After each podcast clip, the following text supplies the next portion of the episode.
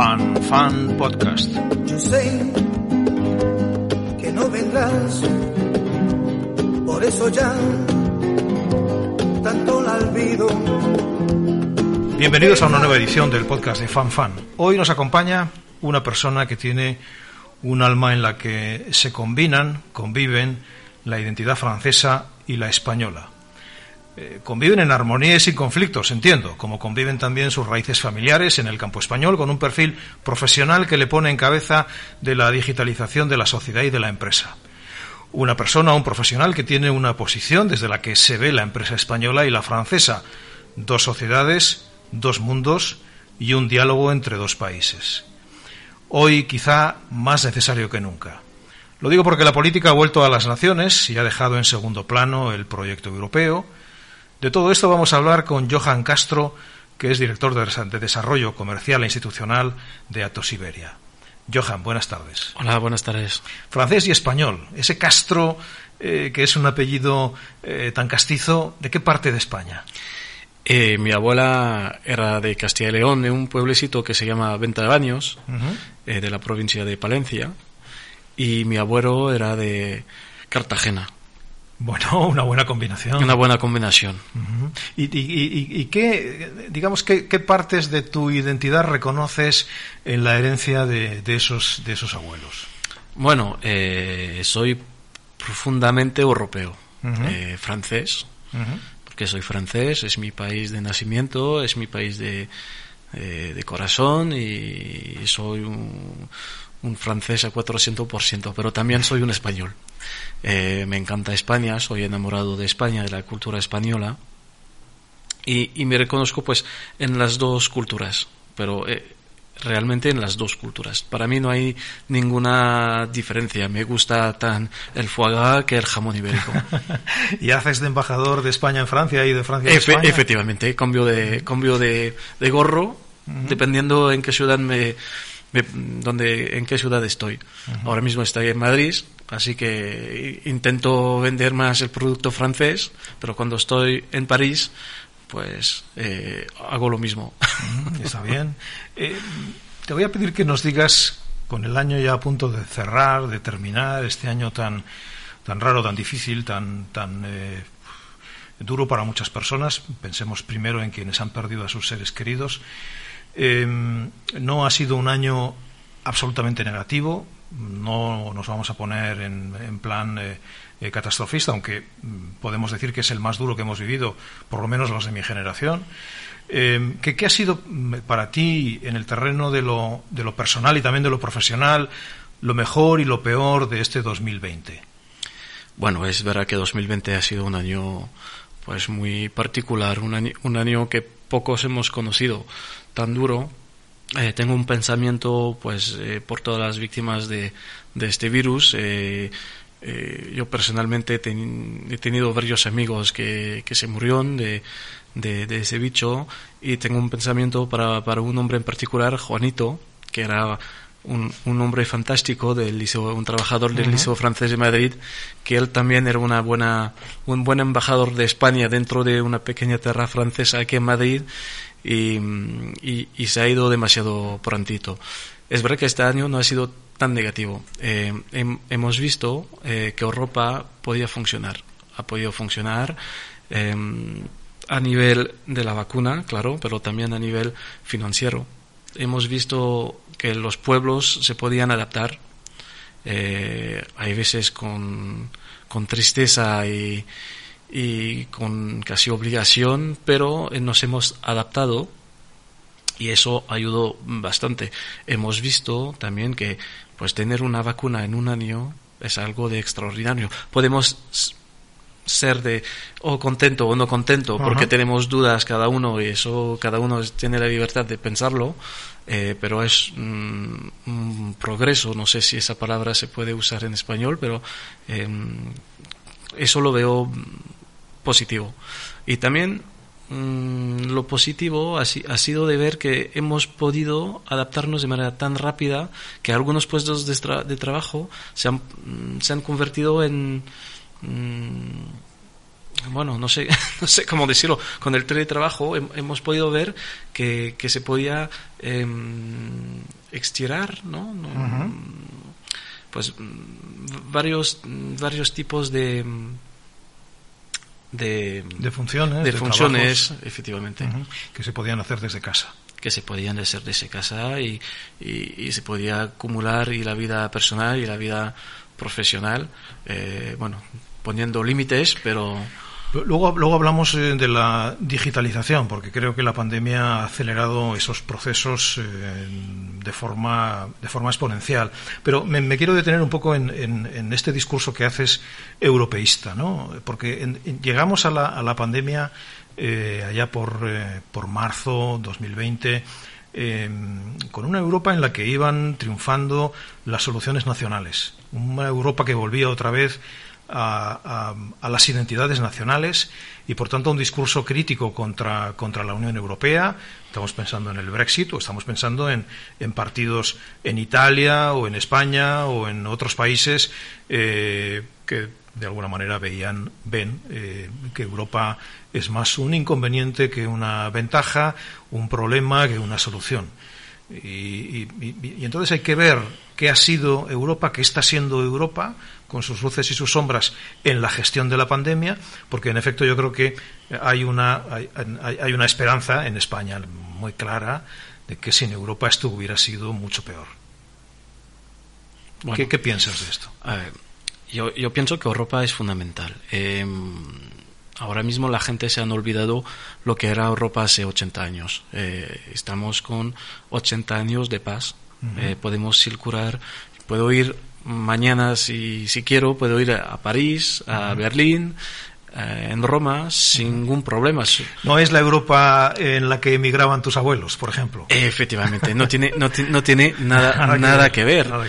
Y mis abuelos eran profundamente europeos, profundamente europeos.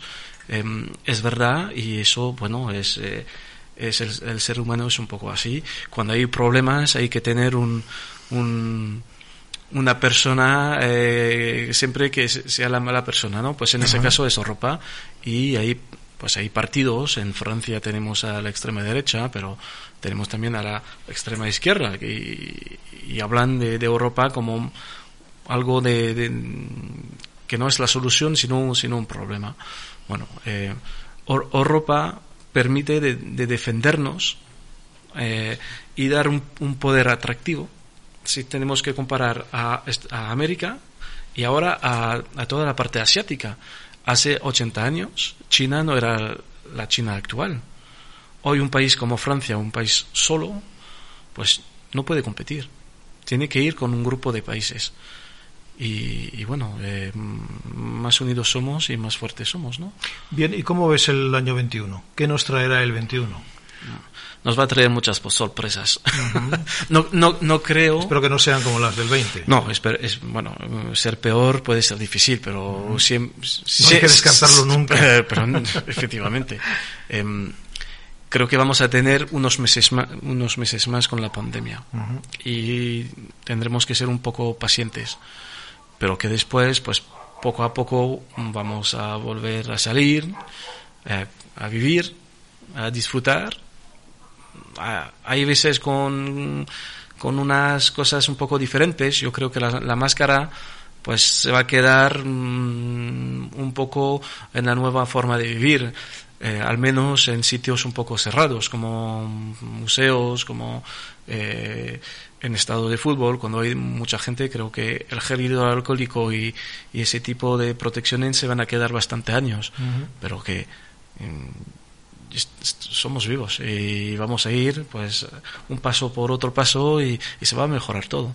Hay que ser positivo. Sin duda, vamos a entrar en el mundo de, en el mundo de la empresa. La pandemia ha acelerado la digitalización. Hablabas del teletrabajo, pero hay otros muchos eh, eh, procesos como el comercio electrónico eh, que han experimentado un crecimiento exponencial durante los últimos meses y, y, eso va a seguir, ¿no? Eh, me gustaría que nos comentaras cómo ves el proceso de digitalización empresarial desde una posición como la tuya, en una empresa que es un gigante, que es el número uno mundial, Atos. ¿Qué perspectivas tenéis? ¿En qué terrenos va a entrar la digitalización? ¿Hacia dónde va a caminar? y también me gustaría saber de qué manera mm, e-, ese impulso de lo digital, de lo electrónico, se va a combinar con algo que aparece como necesario en todo esto, que es la humanización de la tecnología. Bueno, Atos es el número uno a nivel europeo, no a nivel mundial, y la quinta a nivel mundial. Eh, la digitalización eh, ha tenido un crecimiento tremendo ahora esos, esos últimos meses. Estabas hablando ahora mismo eh, del comercio, del comercio eh, virtual.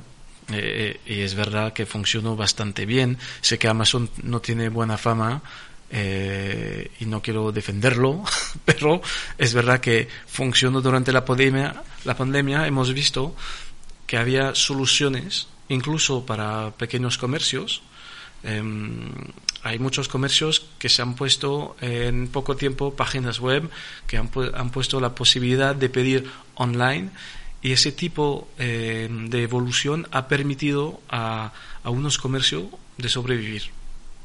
Y ha, sido, pues hemos, hemos notado que la, la parte digital era una parte fundamental para el futuro, que no podemos ahora vivir sin sin Internet, eh, sin, sin, el nuevo mundo moderno, ¿no? Incluso mm, para la gestión de la pandemia, yo creo que ha sido importante eh, la perspectiva eh, electrónica de inteligencia artificial a la hora de, de, controlar la extensión del virus. Yo creo que se podía haber hecho bastante más desde el punto de vista tecnológico, pero las herramientas están ahí, ¿no? Y Atos incluso ha puesto a disposición sí, efectivamente, herramientas importantes. Atos ha, ha, trabajado mucho con AENA, por ejemplo, el código QR para controlar la entrada y la salida eh, de los viajeros eh, aquí hacia España. Él ha gestionado, ha gestionado Atos, pero también hemos trabajado con el gobierno francés, hemos trabajado con, con, varios gobiernos y hemos puesto toda toda la tecnología que teníamos a disposición para, para intentar ayudar eh, a luchar sobre, sobre ese virus. Volvemos al, eh, a la relación España-Francia, a ese pasillo que tú recorres con, eh, con, eh, con, comodidad. ¿Qué le falta al diálogo entre Francia y España? Bueno, yo soy un gran luchador de la amistad franco-española por mis raíces y creo que España tiene que coger todo el peso que tiene que tener en Europa. ahora mismo no lo veo tan claro pero voy a dar un ejemplo muy, muy sencillo. Siempre hablamos de la pareja franco-alemania. Habla, y, es normal que son, son los padres un poco de, Europa, ¿no? Pero nunca hablamos de la pareja eh, franco-española. Nunca. Cuando al final somos el primer, sois vosotros el primer partner comercial de Francia. Eh, en el Sahel, por ejemplo, eh, tenemos nosotros militares pero nadie sabe que usamos las instalaciones españolas y que hay, hay también militares españoles. Y, creo que hay una falta de comunicación, ¿no? Una, mm, hay que hacer más. Y ahora que el, que el Brexit ya, ya, está, ya está ahí, ¿no? Eh, creo que España puede coger el, el hueco que deja, que deja Inglaterra y tiene que coger ese tiene que coger ese hueco España es un gran país y tiene que coger, coger todo el peso eh, todo el peso que se merece aquí en Europa. Y en qué sectores crees que somos eh, eh, mejores a la hora de ocupar ese hueco que dices bueno en el jamón ibérico. Es, es una broma pero a ver España es la frontera entre el resto de Europa y el continente africano. Eh, aquí sois pues nuestros ángeles, ¿no? Estáis aquí vigilando eh, y controlando eh, una frontera que cada vez es más difícil de controlar, ¿no? Y también España puede ser el, el líder de, de, ¿cómo lo puedo decir? el, el líder como un eh, un, actor, eh, el actor principal en Europa, para hablar con toda la parte de América Latina. que históricamente eso parece muy normal, ¿no? Que el, que el puente entre América Latina y Europa pues pasa por España. Creo que ahí puede coger todo, todo su fuerza, todo su peso, de la misma manera que nosotros franceses tenemos muchos países en el mundo que hablan franceses y ahí nuestro rol también es ese. Fíjate que yo siempre he visto que Francia eh, ha competido mucho con España a la hora del diálogo con, con Hispanoamérica, con, con, América Latina. Siempre ha intentado eh, tener una, una, una posición eh, eh, de competencia. Y si nos ha podido em, quitar, por, por, ejemplo, em, la Corte de Arbitraje de París es una corte que es un recurso permanente de países hispanoamericanos. ¿no? Es decir, yo, yo dudo que ahí podamos llegar a un acuerdo. Me da la sensación de que Francia va a estar siempre intentando. Bueno, es, es como todo. ¿eh? Pasarnos por la izquierda o por la derecha en el diálogo con los países americanos. lo cual está bien, ¿eh? O sea, yo, te, estás quedando con el partido de 84, lo, lo, noto bastante. bueno, es, es, es, como todo. Hay que discutir, encontrar, encontrar acuerdos como una pareja. Pero al final, eh, naturalmente con quién Francia y España tienen que hablar entre ellos, ¿no? Sin duda. Sin ninguna duda. Y, y, sin, sin, hablarlo, ¿cómo se pueden encontrar soluciones? Es igual que una pareja. Hombre, yo, yo, yo creo que en el diálogo, en el diálogo entre empresas eh, es muy bueno. Eh, es muy bueno y, progresa con más eh, con más velocidad que el diálogo político. Es mi impresión. Sí, sí, totalmente de, acuerdo. Em, el actual ministro de Comercio Exterior, Franck Riester, em, trabaja muchísimo eh, sobre ese, ese trabajo de diálogo entre los empresarios franceses y, españoles. Em, cuando el eh, Real Madrid eh, juega contra el Paris Saint Germain, tu corazón, ¿dónde está? París. ¿Está en París? Sí, está en París. ahí no puedes elegir. no, no, bueno, cuando juega París soy por el París. Y cuando después queda Madrid, pues me quedo con Madrid. Además tenemos a Sisu, bueno, eh, eso es un héroe nacional para nosotros, ¿no? Eh, bueno, también para vosotros. Un poquito también, sí. Eh, Johan, muchas gracias por esta, muchas gracias a vosotros. esta charla. Que tengas un feliz año. Feliz año a vosotros. Que el 21 vaya, vaya, vaya según lo que esperamos de él. No le vamos a pedir más, ¿no? Mejor que ese año, sin ninguna duda. Gracias. Muchas gracias. siempre.